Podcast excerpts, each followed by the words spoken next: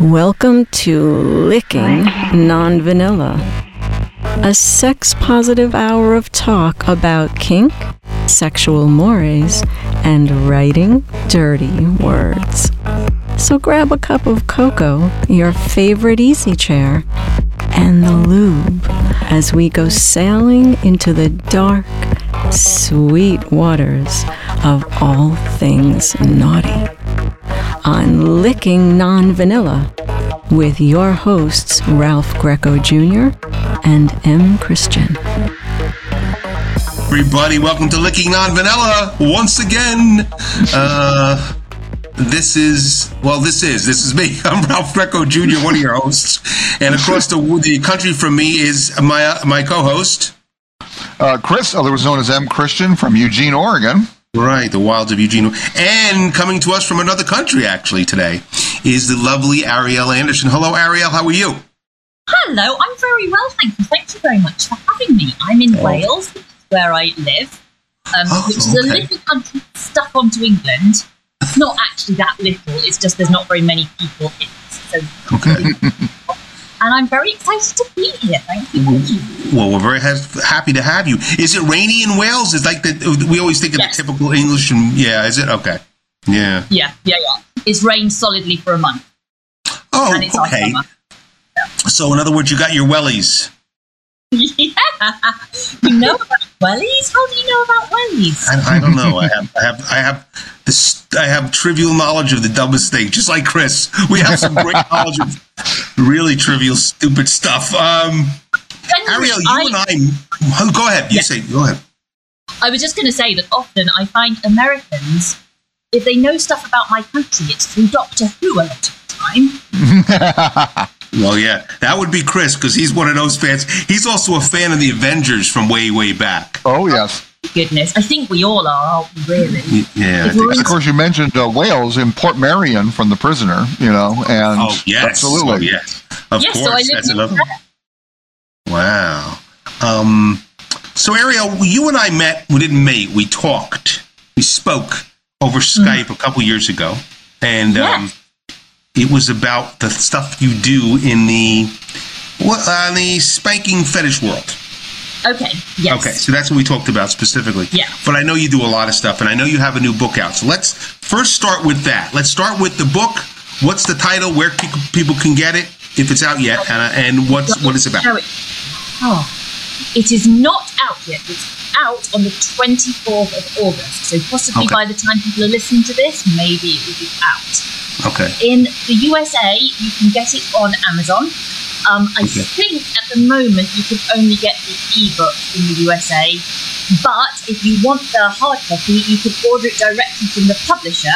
They are unbound.com, and the book is called Playing to Lose. I'm Ariel Anderssen. So it is available for shipping worldwide through the publisher. I'm going to do it right now. Okay, absolutely.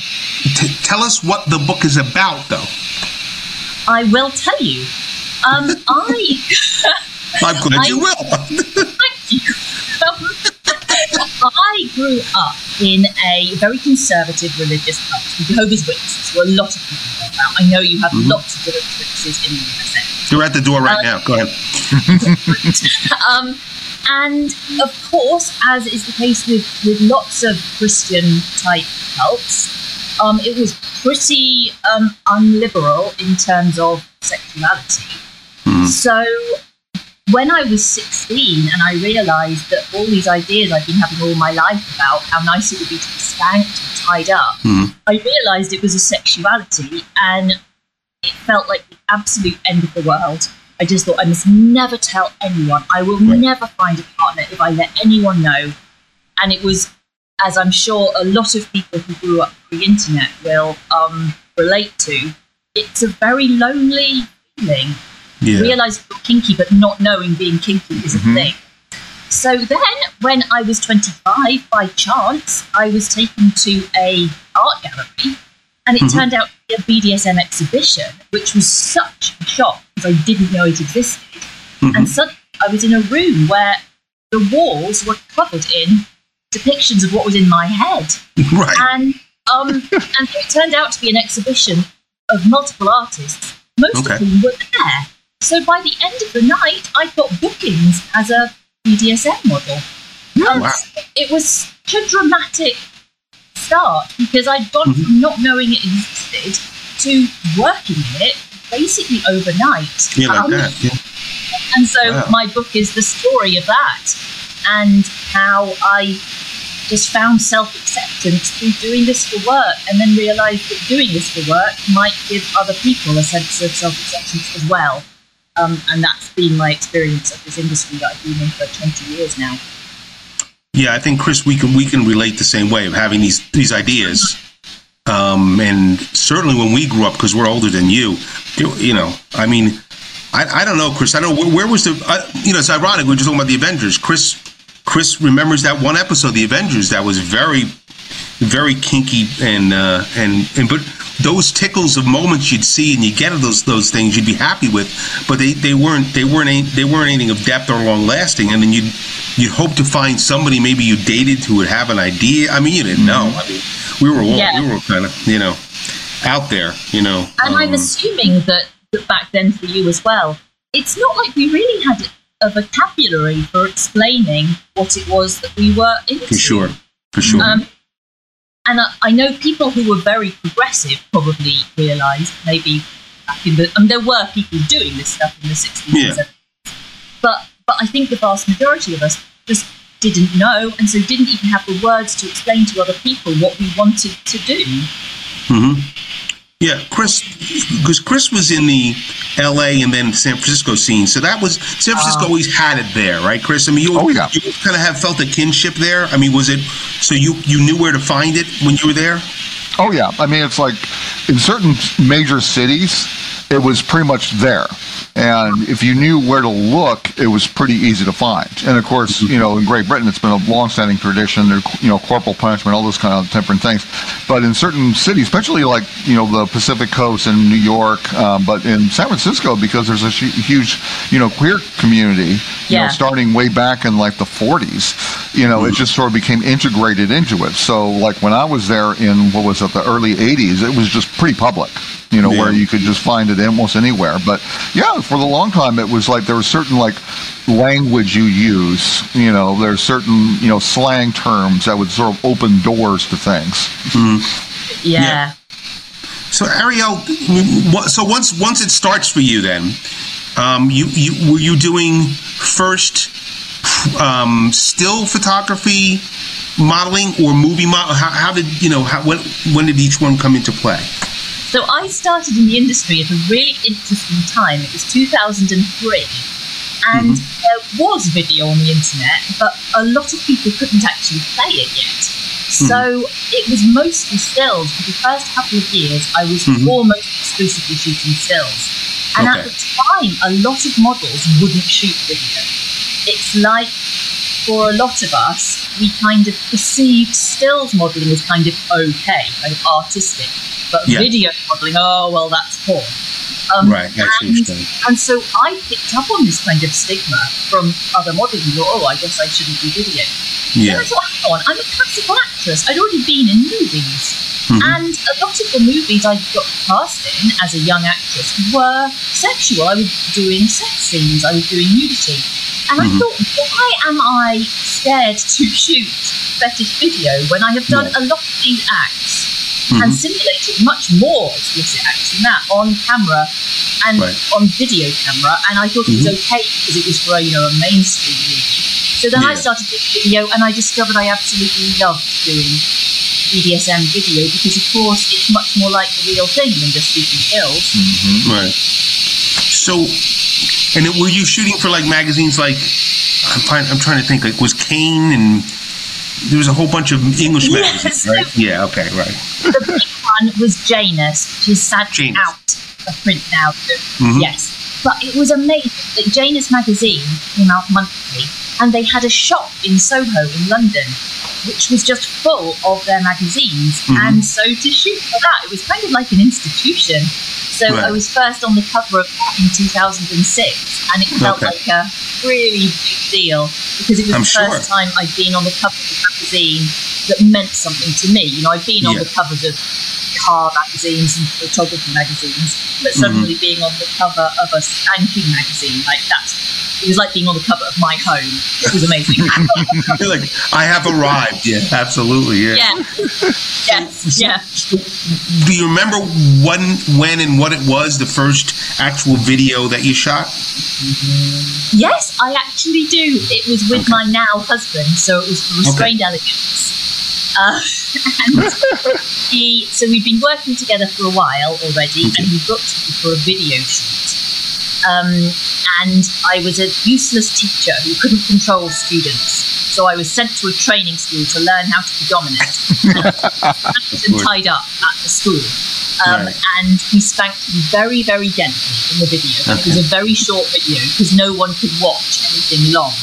I think Yeah. the whole thing was maybe two minutes long or something. because I don't know, do you remember how with dial up internet, if you were watching a video, you'd maybe get 30 seconds of it and then it would freeze while it mm-hmm. you'd Right. the next 30 seconds. Right. You're like, you're like, I can't believe it just stopped right there. You know, you, yeah. Mm-hmm. You had to be really motivated to watch a Yeah. whole video like that, but I used Yeah. to. I, if it was spanking, I would watch it. so so from then to now i mean you you filmed with i would say uh, quite a bit of studios. Quite many um, quite a bit ma- many studios. Right? Yes, um, yes, I there and and in america and Yes. other and other countries right? Yeah, yeah. And I was fascinated. The first time I came to the USA to do bondage modeling, the first time I, I wasn't doing spanking yet when I first came to Los Angeles. Um, but going and working with bondage producers in the USA, it was just amazing because um, in the UK, bondage work had been illegal for a long time. So Oh, wow. I, I became a model, it was legal, but we just didn't have the heritage that you guys have because there hadn't been studios doing it for 20 years. yeah And to suddenly come and work with these people who were proper experienced professionals, it felt like uh, it felt like another level. It felt like going from shooting independent films to going and doing something in Hollywood. It was Wow, very okay. exciting. I was very starstruck by the whole experience. It just seemed so slick and professional. I Mhm. loved it. and I, i've also seen you you turn uh, some dominant turns on times on, on film as well i mean i've seen you mainly sub but uh, some dominant yeah I have I have occasionally forayed into it, and I have to say it makes me cry. So the fir- if you've seen me on video spanking someone specifically, it would have been because something went terribly wrong at the shoot, like the dog, or like they ter- they misunderstood who I was. And so early in my career, if someone if something unexpected happened and they said, "Oh, would you mind being the top for this scene?" Early on, I said, "Oh yeah, sure, okay." and then I'd go and cry in a cupboard. So then I learned, no, it's better to just say no. Um, so, Right. But I discovered if I'm just talking straight to the camera, like a POV style scene, I don't mind being diabolically cruel because it's not real. Um, it's just Okay. I actually have to do anything to a person, I just completely crumble. And what's Right. so neat about this industry is that it's totally possible to make a living from just doing the stuff you like, which is a which was a really nice surprise because I'm very tall. I'm six foot two. So when I started doing this work, I was being offered dominant roles a lot. Right. Makes Um, sense. Yeah, and I just kept saying no, and I realised in the end, yeah, you don't have to do what you don't want to do. You can just make a living out of the stuff that you actually connect with. So that's what I do now. Hmm. So how often do you shoot in your own environs as opposed to other places? So before COVID, I used to do half and half. Um, I would Okay. tour two weeks out of four, and then I'd work from home shooting my own content two weeks out of four. Then COVID happened and the lockdowns, and so I started doing nothing but working from home. And when restrictions lifted again, I realised I was so busy with videos, essentially, that I didn't really have time to tour quite as much. So now I probably tour two weeks in six. Um, because Okay. I don't want to miss out on working with other producers because, of course, human contact's really important and also exposing yourself to other people's way of doing things is important. BDSM obviously is something you can do in so many different ways, Mhm. and I like experiencing that. So I think I will always carry on working with other people as well. It just feels important. Yeah, because Chris, when, when if you we both done this when we look look at her her oeuvre, as we say, um, you you have shot with a ton of different people and in Yeah. different studios, and you know I can I can I can name a bunch. Um, and of course, I've only looked, Ariel, I've only looked for research purposes. Thank you. That's all for I'm research glad purposes. to know word wanking. Very Yeah, important. no, I'm I'm not looking at, at any any part of you other than your face to see how you're reacting. Of course, Quite right. Um, right. Um, but yeah, I, I just it just it's astounding to me. I mean, and I, I guess we could say this with, with, with all, and you can you can come back with all the humility you want, but you are a very popular person in this field. I mean, all humility aside. Thank you. I'm, I think it's a really lovely thing that in this field, in the fetish modelling world, fans seem so loyal Hmm. that you are able to have a 20 year career. You know, if I was a glamour model, you know, shooting Playboy, for example, that wouldn't be the case. Um, it's Mhm. tends to be quite a short career. Um, and so I suppose being in it for so long allows you to get a lot of reach. You know, a lot of people end up knowing about you. And I sometimes, I love it when I get emails from people who say, I was the first porn that they watched. Right. Because it's been Right. in the industry long enough that I've been someone's formative sexual experience. It just feels like, oh, that's lovely. That's wonderful. yeah, Yeah, I mean, yeah. it, it, it's funny as she, as she says this, Chris. I'm thinking the first thing that comes to mind is she's not getting aged out in what she does. True. You know, I'm speaking. I'm she like you're not here, Ariel. I'm sorry, No, but go ahead. but you know, but you know, Chris, this doesn't seem to be. and- and- Am I right or wrong about that in the fetish field? Do do we get aged out or do we not? And I'll throw that. I'll throw that to both of you. I think it's like it depends because it's like there's always a market for the youngest and so forth. But but at the same hmm. time, it's mostly like your personality, what you do, and that's the one thing I loved about you know my my my numerous years in the kink community was that it. Your appearance doesn't matter. It's what you do and what kind of a person you are. Hmm. And so, if you're fun to be with, fun to play with, honorable, respect consensuality, doesn't matter. Yeah. And in fact, I remember several times where you'd be at some event and there'd be someone showing up who was like clearly just sort of like trying to get into it and was kind of young and naive. And it's just like all the old timers going, okay, it's nice, you look cute, but what do you do? And Yeah, are you good at what you do? Mm-hmm. And, you know, it, it's, it, I do think, you know, by and large, it's a little bit more forgiving.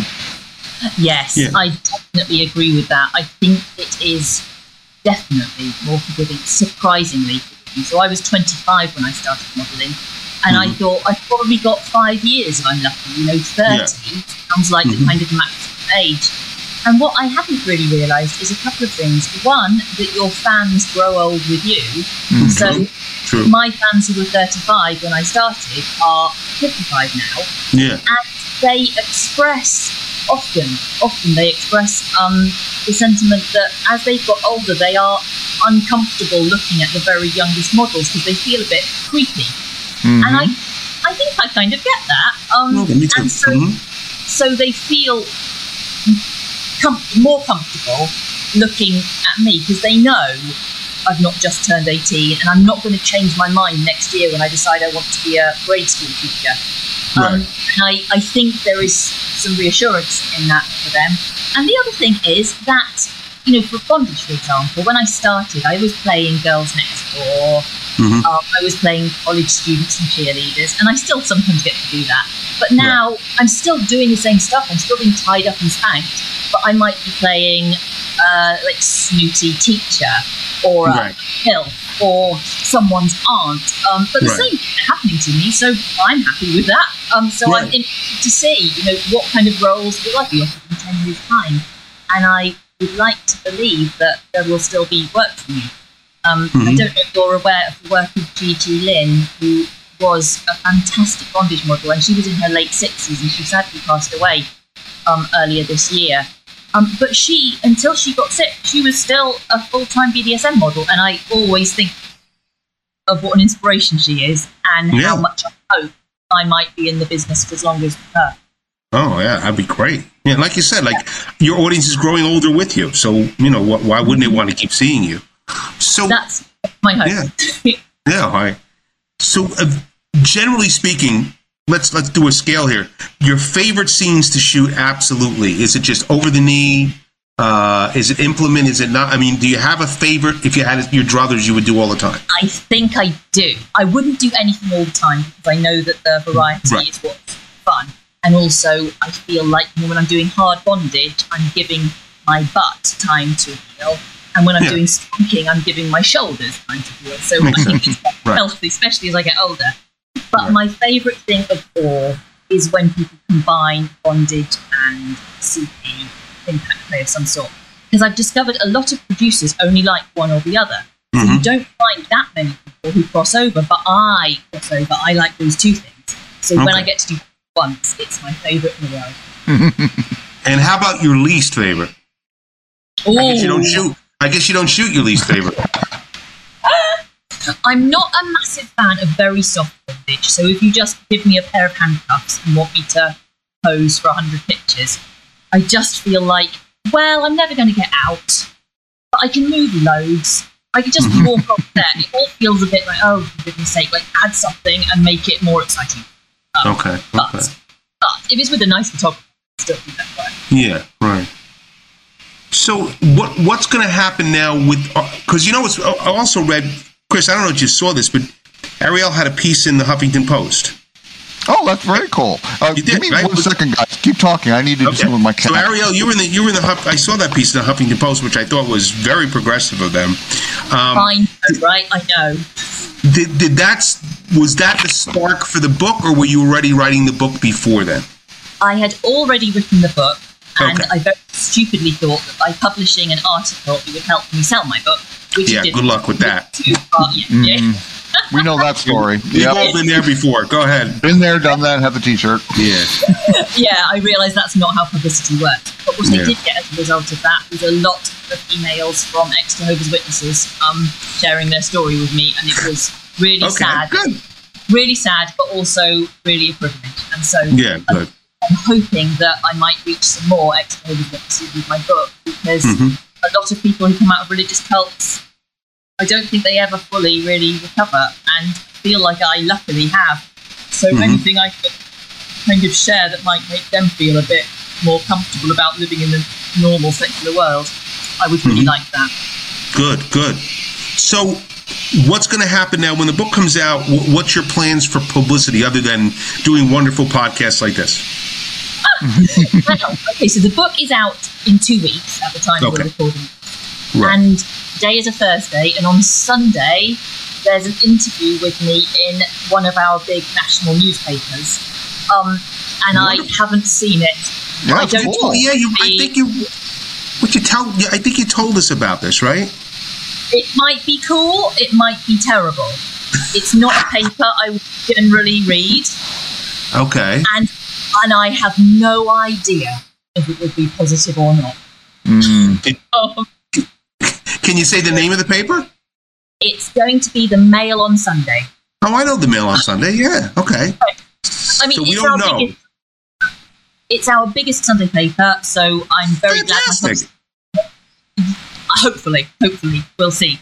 And so after that, there'll be some other things in another of our newspapers here, another magazine, um, and then hopefully, once the book's actually out, I might some more publicity Yeah. and stuff. I hope Yeah. so, because I know that it's a very crowded marketplace, and because this is my first book, I don't really know what I can best do to help sell it Mm-hmm. because I'm a beginner, so I'm doing my best. I've got lots of ideas for competitions and things I can run, but I know I'm kind of I'm like what do you call them in America? A freshman. I'm like a freshman in the Yeah, world, yeah. And I'm aware I could make a lot of mistakes. so we'll see.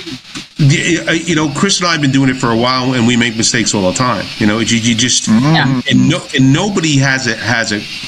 So people think they have a clue, but nobody has it. Especially in this day and age, how things change so rapidly. You know, before you know it, you know, a year ago, Yeah. how popular was TikTok, and now it is. You know, you can't So you don't really know. I, I, think you just have to go out there and do the best you can. And if the mm-hmm. if this thing comes out on Sunday and it's great, it's great. If it's not, at least you got publicity. You're in there. Who cares? You know? Yeah, yeah, totally. And I think there's something about having been in any industry for 20 years or longer. Mm-hmm. It makes you aware of how much you know in your own field, and mm-hmm. therefore how you know about every other field. And I've yeah. never felt so much of a beginner as I have in publishing um, because I don't know if it's the same in the USA, but in the UK, it turns out that the publishing industry is run by very privileged people, like socially. Um, so it's a bit of a kind of closed shop to some mm-hmm. extent. I hope it might be a bit better in the USA, but it certainly feels like know. a bit of a club of people who went to very posh universities, very classy, mm-hmm. uh, kind of like Ivy League type establishments. It depends. And so that scares me a bit.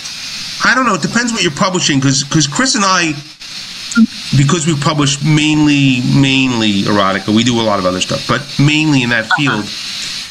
I don't find that what you're saying as much as what I do find is it's a closed shop with certain editors and certain houses and Chris yes. will attest to this. We we we don't get along. We get along with everybody. We like everybody, and but there are some people, they're editors that just are close to us. Chris and I both. Mm-hmm. And uh, and I've, I've said to Chris, do you find that you're getting this this feeling from this? And he's like, oh yeah, absolutely. Mm-hmm. Right, Chris? I mean, you you'd say yep. that, right? I'd say it's less class and more uh, nepotistic. So in other yeah. words, you have to sort of yeah. like once you get into the circle, then you can do it. But if you're outside the circle, then forget it. Yeah. Um, and so it's like it takes a lot of work to get into that kind of like genre with a certain publisher. But the good news is these days we have also mid and smaller publishers that are less, you know, they're less kind of like you have to be part of our group. Mm-hmm. But yeah, publishing, believe me, as Ralph can attest, it's a pain in the posterior. Um, but you know, like you said, no, not in a good way. Not in a good way. Not not the way that you you love Ariel. Yeah. But it's also just like I always remember Oscar Wilde. There's you know the only thing that's worse than you know being talked about is being not talked about. So yeah. you know it's like you know sometimes the most surprising thing will suddenly like get a huge increase in sales. So you yes. just got to try everything and just yeah. hope for the best. Yeah, absolutely. I'm really interested to see because I'm a sex worker. I work in sex work. Um, I really want to I want our voices to be heard, not necessarily mine, but our collective mm-hmm. voices. So I'm interested to see which bits of the mainstream media which publishers will be receptive to the idea of of publicising the story of someone who does a kind of stigmatized job. Um, mm-hmm. And I'm hoping to be surprised because I I think we, as a group, we've done a good job of being loud and trying to be seen. Because it's obviously an ongoing fight, and I I feel like if I ever got invited onto you know, a daytime TV show, as the mainstream normal thing, and if I got treated like any other author, mm-hmm. like I would feel like, wow, that is a change. And so if I got that, that would be really lovely because often I see sex work being discussed on TV and radio, and there is never a sex worker there to no kidding to share their view at all. No kidding. It's no just, kidding. Just discussed over our heads. Yeah. Yeah. And, and, and, and the, they're just assumptions, assumptions made and prejudices. Mm-hmm. And, and I'm like, well, you know, you, no, nobody, nobody called any of us to, on any level, just yeah. to even ask a question, you know, to, just, just mm-hmm. to even mm-hmm. get a couple insights, you know, and, uh, yeah. Uh, you know, yeah, all right, let me just. Add, mm, sorry, sorry. No, you carry on. No, I just want I just want to give the uh, the the ID. We're listening to Licking Non Vanilla and uh, we are speaking to Ariel Anderssen today. But Ariel, go ahead. Go ahead. Your last point. I was going to say that I sometimes, when I'm listening to, especially kind of like liberal, le- liberal left wing people talking about sex work, and they are all talking as though we're all trafficked. I just want yeah. to kind of howl out loud and, and say like none of none of us. There's a whole community of people who are not being trafficked we turn up to shoot right. in our own cars, go home to our own houses, yeah. and our husbands and wives, right? Yeah, absolutely, yeah. Like we're not children, and sex trafficking clearly, like that's not something to just ignore. Yeah. But we are not all sex trafficked. There is a whole group of adult women who are choosing to do this, and I would really love not to just to be talked over. It's horrible. Well, you know, Chris and I say this about the kink community all the time I, I, and it's a cliche, I know, but I, I say it all the time. I've I met some of the most solid, normal people in the whole world mm-hmm. at Kink conventions. You know, I mean, yeah, you know, I mean, it's just like just everyday people who, and they, and we've had Chris and I've made some great connections with these people who we're still mm-hmm. friends with. And, and I mean, they're just you're this great, wonderful, cool people. And I'm like, I just wish somebody could come to one of these conventions one time and get past what you see right in front of you. You know, somebody, mm-hmm. somebody in a dog collar, or somebody, you know, being on a, on a St. Andrew's cross, and get back past that, and just talk, have a cup of coffee with somebody, and realize you know they're going home to take care of their kids or whatever they're ditching they're everyday people and they're not they're not looking to get over on anybody they just want to have their little slice of what they have but they don't yeah. they have no way of looking to, to get anybody else's lane you know and I do think that sort of mainstream sexual culture could learn from the BDSM community in terms of how seriously we take consent, for example. It just like it feels like stuff going on in our world. Mm-hmm. You know, I mean, Chris, in, in San Francisco, I hate to go keep going back to that, but I know you're he's like a resident San Francisco guy. In fact, that's where I met Chris. Um, but it was always that way, Chris. I mean, you you you, oh, you yeah. see, he said to me, he again, but speaking like he's not here, but he said to me mm-hmm. many occasions, if, if if somebody's in the mix and they're not somebody who really is all that respectful, sooner or later they would just people are not playing with them anymore. People don't want yeah. them in their sandbox. Mm-hmm. You know? Yep. Oh, very much so, and that, and I'd like to think the community still does that, and I do love the fact that consent is becoming more and more vocal. That we're, you know, more people are saying how importance of it, and yeah, back then it was pretty much a matter of, again, you didn't matter what you looked like, it didn't matter what you were into, but as long as you're respectful and, you know, like for instance, if you identify as a dominant, if you only use it during a play session as opposed to acting like an arrogant jerk, if you, yeah. you know, play, put that role on outside of a scene people start to go like, okay, this person doesn't get it. And it's like, yeah. you know, just, you know, kind of like not invite them to the next party because, you know, but yeah, that's like, I'm, I am so glad that we're getting that kind of bleed over from the kink community to the mainstream as far as the importance yeah. of consent and communication and negotiation and all that kind of stuff. i it's, it's weird. I think there's always like two steps forward, one step back, but I really do love that. And it's, and hmm. I just want to see more of it. Yeah. So, Ariel, where you live specifically, is there a big kink community, or you just kind of you don't you don't kind of find that where you are because you're working so much? There, there is a decent kink community in the UK. Uh, the problem is that we are so much smaller than you that we can't yeah. put on big events like FetishCon, for example, mm-hmm. which is mm-hmm. an amazing event. One right. of the things I just find extraordinary about the USA is you can fill a hotel. If you have a spanking party, you can fill it. Same if you do a bondage event. And we can't do that here. There's just not enough of us. Mm, um, yeah. So there's lots of wonderful people and there are some wonderful producers.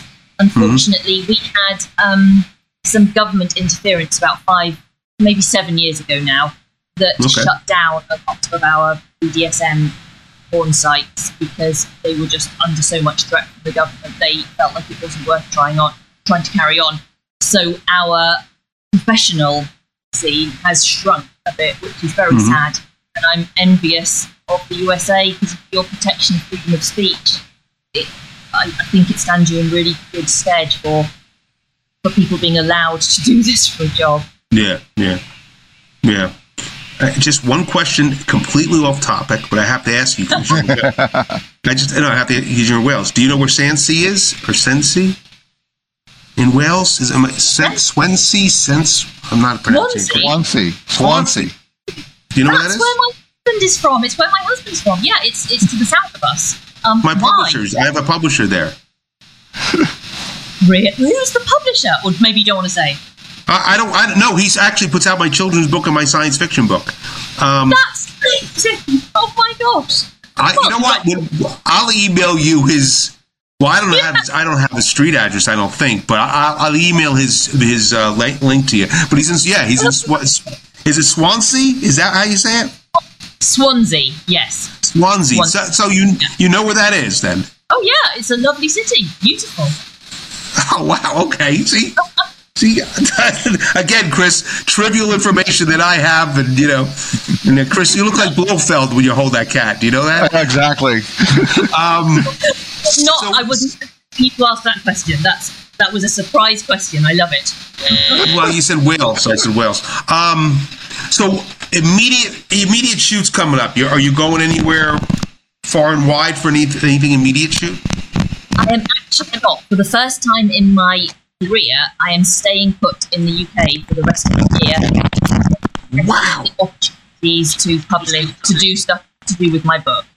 Um, Okay. Because no one can tell me how much publicity, how many publicity opportunities I'm likely to get. So I just thought I don't want to miss out on a kind of once in a lifetime chance to promote my book Yeah. by you know being in Germany um, when the opportunity comes along. So I am staying in the UK for the rest of the year, and then I'm coming back to the USA again because I very much miss my friends. So I'm planning to be back maybe next April.